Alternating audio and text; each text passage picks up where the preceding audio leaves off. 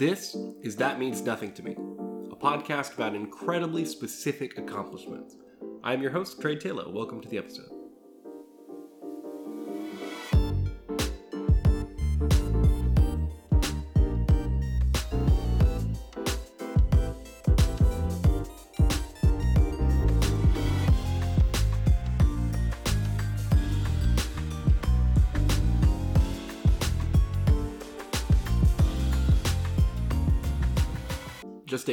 Quick disclaimer about the opinions expressed in this episode. We are going to be discussing the newest branch of the U.S. military, the Space Force. Danny is by no means an expert on what they're doing or how they're building the organization. Any piece of information he presents can be found openly on the internet uh, and therefore should not be treated as more credible than any other news source.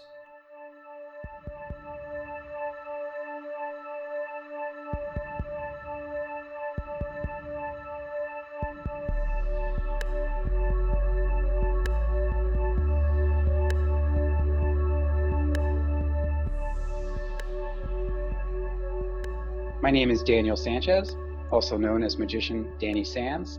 I'm an Airman First Class in the United States Air Force, and I wrote the Space Force motto, Semper Supra. What does Semper Supra mean?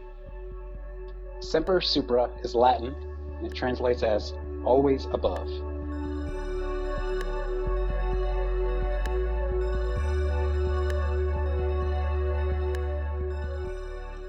What do you do in the Air Force? I work in public affairs. I'm a broadcast journalist. We tell the story of the Air Force. We document things that need to be documented, we're the connection between what's happening in the Air Force and the public. And if the public wants information, they can get it best through public affairs because we are the hub for communication, both between the commander and people who live on the base and who serve under him or her. So it's like a two way communication between the commanders and the rest of the servicemen, as well as communication between the local community where the base, like whatever city the base is in. We help build those relationships between the local news, the local authorities and government, as well as the American people in general. And what does that look like on a day to day basis? Every day is a little different. So it might be um, making a short video to inform people who live on base about new rules or construction on a road. It might be about news releases about certain uh, newsworthy events that have happened or are going to happen on, happen on base that the local community would want to know about. Certain things like recruiting commercials or, or things like that might be public affairs at a different level, not at the base level. But anytime that the military wants to give information to the public, it's going to go through public affairs at one point.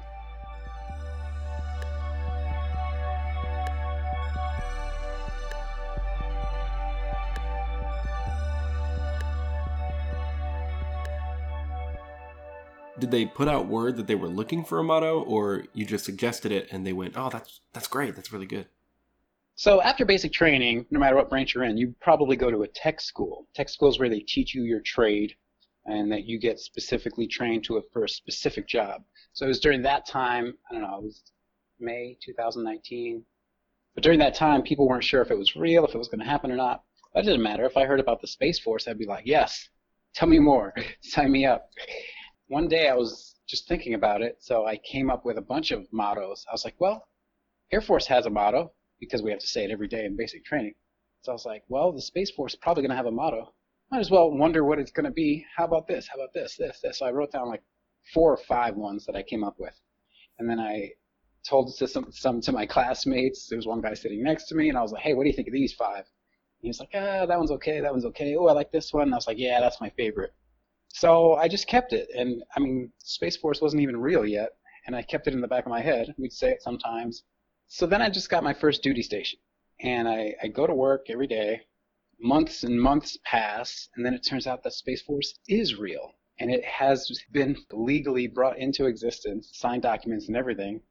So the first thing they announced was the official members and the fact that their name tapes, the tape on their uniform that has their name and says, it either says U.S. Army or U.S. Navy or U.S. Air Force, the name tape for the U.S. Space Force was blue thread because the thread color is different from each branch a little bit, just so it makes it easier to see from far off. Because a lot of them are wearing the same style of camouflage uniform right now.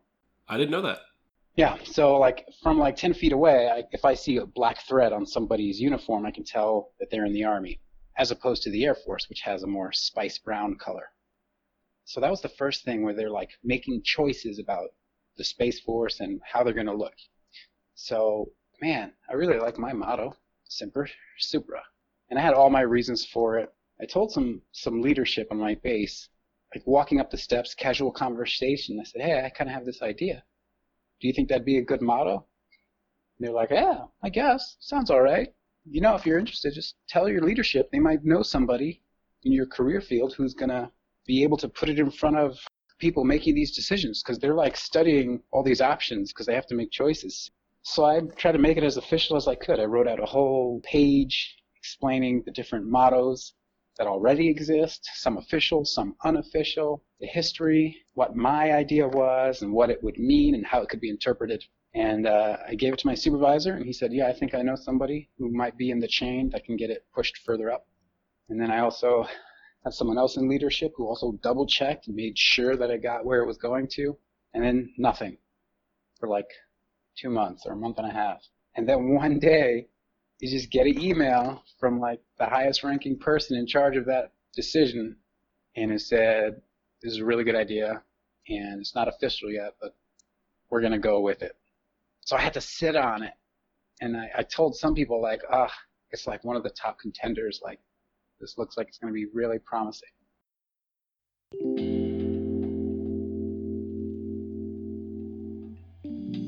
and that was it. There was no call out, there was no contest, there was no mass email that went out asking people for suggestions. I just knew that that was one thing that I was like, ah, I'll take this chance, and I'll send this, I'll send this email up to whoever, and if somebody sees it, they see it. What were some of the other mottos you came up with, if you remember them? I I have no idea, and I don't know where that document is. I probably wrote down like five of them on a Word document I think it was on my like in the cloud on a drive in the cloud on the internet that we were using for school. And once you graduate, everything in your drive gets deleted for the next class or whatever. So I have no idea what else I it could have been or what else what else I came up with. But I remembered this one because it was the one I liked the most.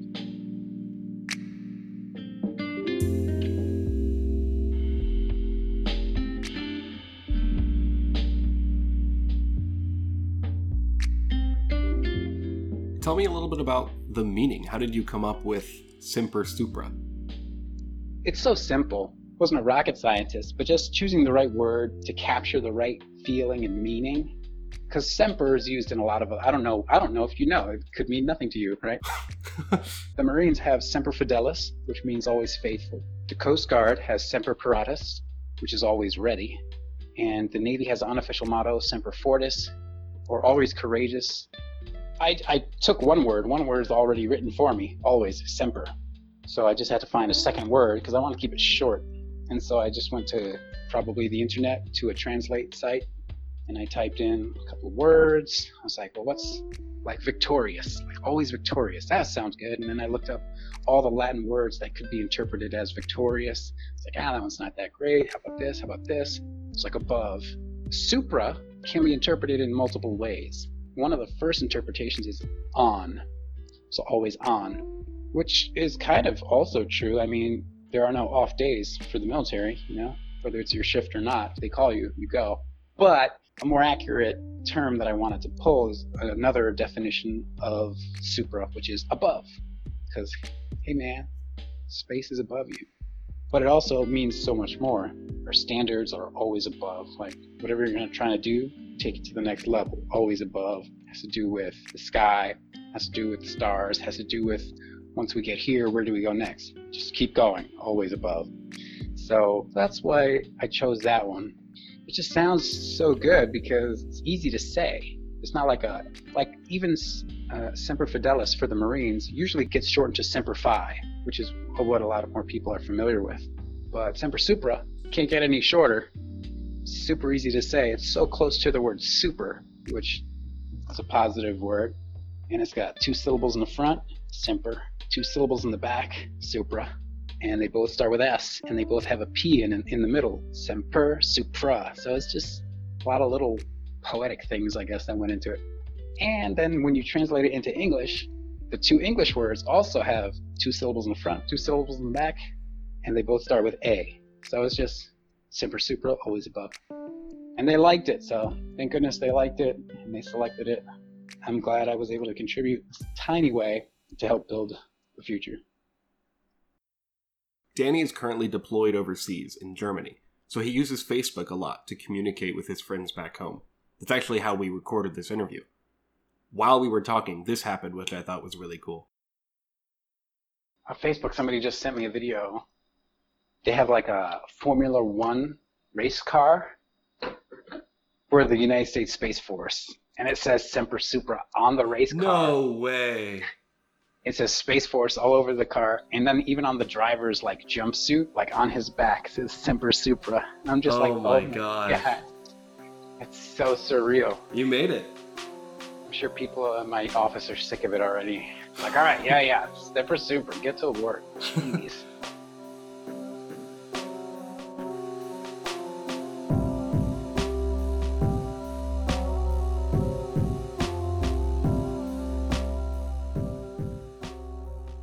I can tell you about something else that'll mean nothing to you. Sure, sure. All right. So among my many hobbies, I also have an extra class license for ham radio. How's that sound? that I mean, that means nothing to me. What is Yeah. what is that? okay, well, you know, uh, truckers on the road and they have their radios that they talk into. Uh-huh. Like the stereotypical truckers, like, I'm coming down Route 66. So those radios that they're using in their trucks, their big rigs, those are CB radios. Charlie Bravo, CB. So CB stands for Citizen Band. That means a band is a range of frequencies. That's why if you look at your AM FM radio in your car, if it's an old enough car, you can see the band, like the, the little white stick that moves left or right with all the numbers. That band is a specific set of frequencies used for public radio. So you can tune to the left or tune to the right until the dial stops moving. Because there are electronically, electronically frequencies go to infinity. But these radio frequencies in your car only go from here to here. And that's where all the like, the popular music you listen to and the news and the weather, those are the frequencies that those companies, those news companies use. There are more frequencies. So in a CB radio, a trucker, he uses a different set of frequencies. And anybody can use them who is a citizen. That's why it's called citizen band. So all you do is plug the radio in, and it looks like you're going channel one, two, three, four. But those channels are only memory slots, and each memory slot is a very specific frequency. Just like 103.5, your radio station that you listen to is 103.5 megahertz. So citizen band radio is what the truckers use. So there are other frequencies called ham frequencies, H-A-M. Doesn't stand for anything really. It's just it's almost like one of those things that's lost in translation to history. Can't remember what it stood for. It's also called amateur radio. So there's amateur radio frequencies, and in order to use those frequencies, you have to take a test. So the extra class license is the highest level of license you can get. It's the most difficult test. And once you get it, you're allowed to speak on those frequencies. You can build radios or manipulate antennas and try and reach as far across the globe as you can within within some limits. So I, I just found that interesting and I studied radio technology and the tests, all the questions, and I took the test and I have a call sign. My call sign that's assigned to me is K2DNY, Kilo 2, Delta November Yankee. And to most people that means nothing. But it's really it's really cool. And if I meet like a mostly it's like older people because as technology has advanced, we don't really need radios anymore. Everyone's got cell phones, which is actually just a handheld radio. I'll tell people that. I haven't been able to use it because I'm here overseas and the, the rules are a little different on what you're allowed to transmit. Plus, I didn't bring my equipment. But that's another one of my way out there hobbies that people have no idea, or many people don't know anything about. So what is the point of getting the license? What all can you listen to on it? The point is that you can experiment and listen to anything that's being transmitted on those frequencies. So if the grid, the entire electrical grid that our country and every other country is based off goes down, something happens and your cell phones don't work, the people with the amateur radios, the ham operators, their equipment's going to work because it's not built on a network. It's their one station with all the power and all the receiving and transmitting power to another. It's station to station. We're not, it's not dependent upon a network of antenna towers and computers that are linked and call centers and switchboards. So that's the benefit. But you could just, just turn it open, listen to certain frequencies. You hear some guy talk about his dog and how he wants to water his lawn or new car he just got. So the idea is like when stuff goes down, ham radio is another line of communication. So a lot of them practice for storms, especially down south in Florida where I was. They're like on a storm watch team where they'll go to like the local Red Cross and set up emergency communications to help firemen, to help uh, police establish communications. Because if if whatever communication line local government is using goes down, they can call on these people who bring their equipment and make contact with each other so that people can manage emergencies. That's one of their uses. How do you sign off on ham radio? Yeah, really, you just say your call sign at the end. So you say Kilo 2 Delta November Yankee 73. And what does 73 mean? 73 is like shorthand. Again, it's lost. I mean, people have different things and where it came from. It just means like goodbye. It's like a goodbye, have a good day. Some, some people say 73s, they make it plural. Then there's people who argue about you can't plural number. You just say it once for everybody. It's like, no, I'm saying it one for him, over in that. 73s. Or you say, or you can say K2DNY. Clear.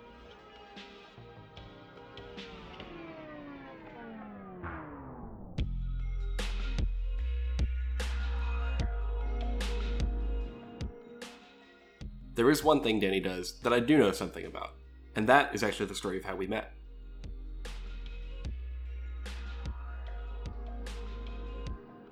Tell me about your second job.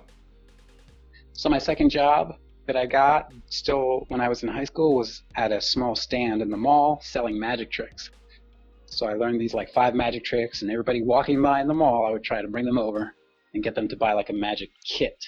And I didn't know any professional magic at the time. But that was like the start of it. So after I learned those five tricks really good, like, oh, you're really good. So I was like, I guess, thank you. Do you want to buy the kit? And then when they didn't want to buy it, I'd be like, ah, back to the square one.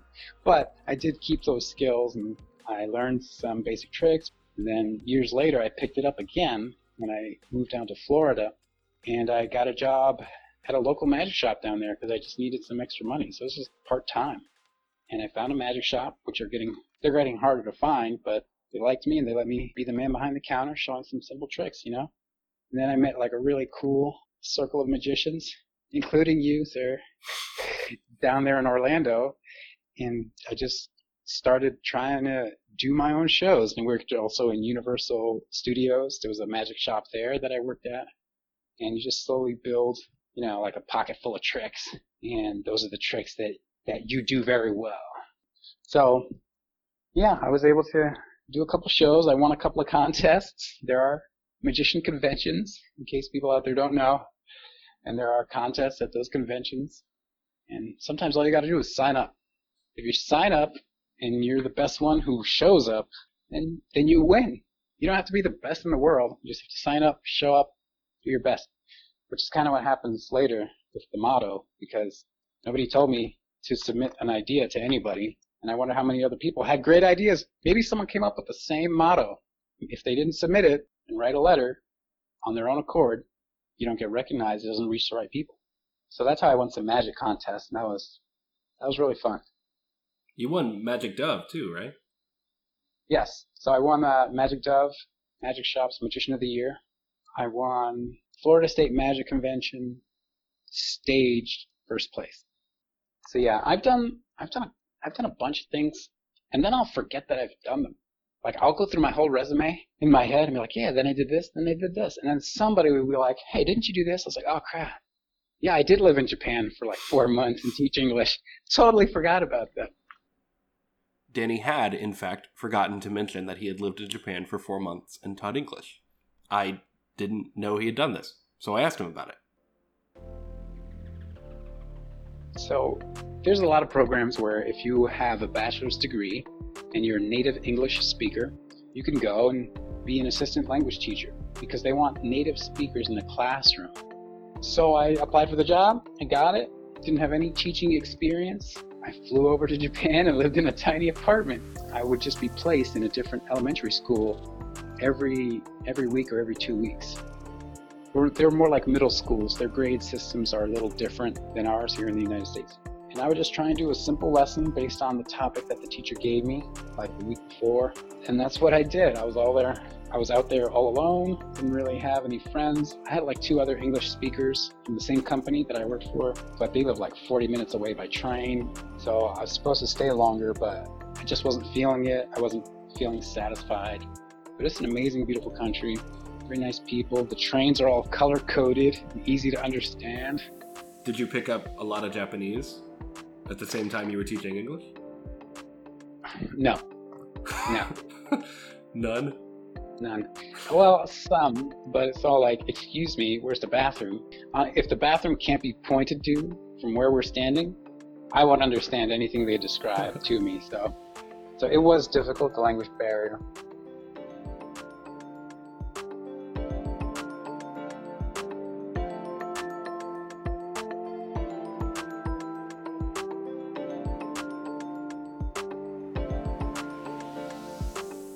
So there are a lot of things you can do in your life that you're going to be super proud of, and to the guy down the street, he has no idea, no value. He doesn't mean anything to himself. You know, I've done I've done some interesting things. I think I have an extra class radio license. I lived in Japan. I was a professional magician, and I wrote the Space Force motto. So if you have any ideas or if you have things that you want to do in your life, just take a chance, Try it. You never know.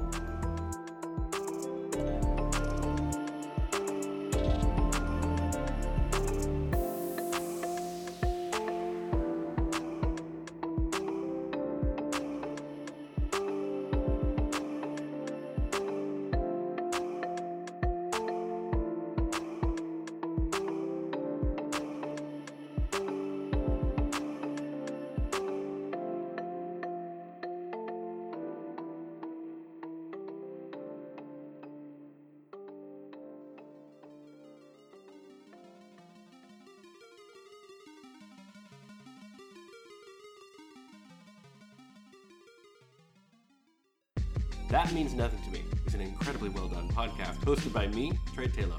Audio editing is done in Audacity Suite 2.3.0 or recorded on a Yeti Blackout omnidirectional mic. All of our music credits for this episode can be found in the show notes wherever it is you are listening to this. Special thanks go to Danny Sands, who you can find on Instagram at Danny Sands Magic, and everyone at the incredible Ramstein, Germany airbase. I'm sure I'm butchering that pronunciation. I basically got security clearance to conduct this interview, so that was incredible. I know I mentioned it in the last episode, but the Patreon for the show is now live, up and running. You can check it out at patreon.com slash that means zero, the number zero.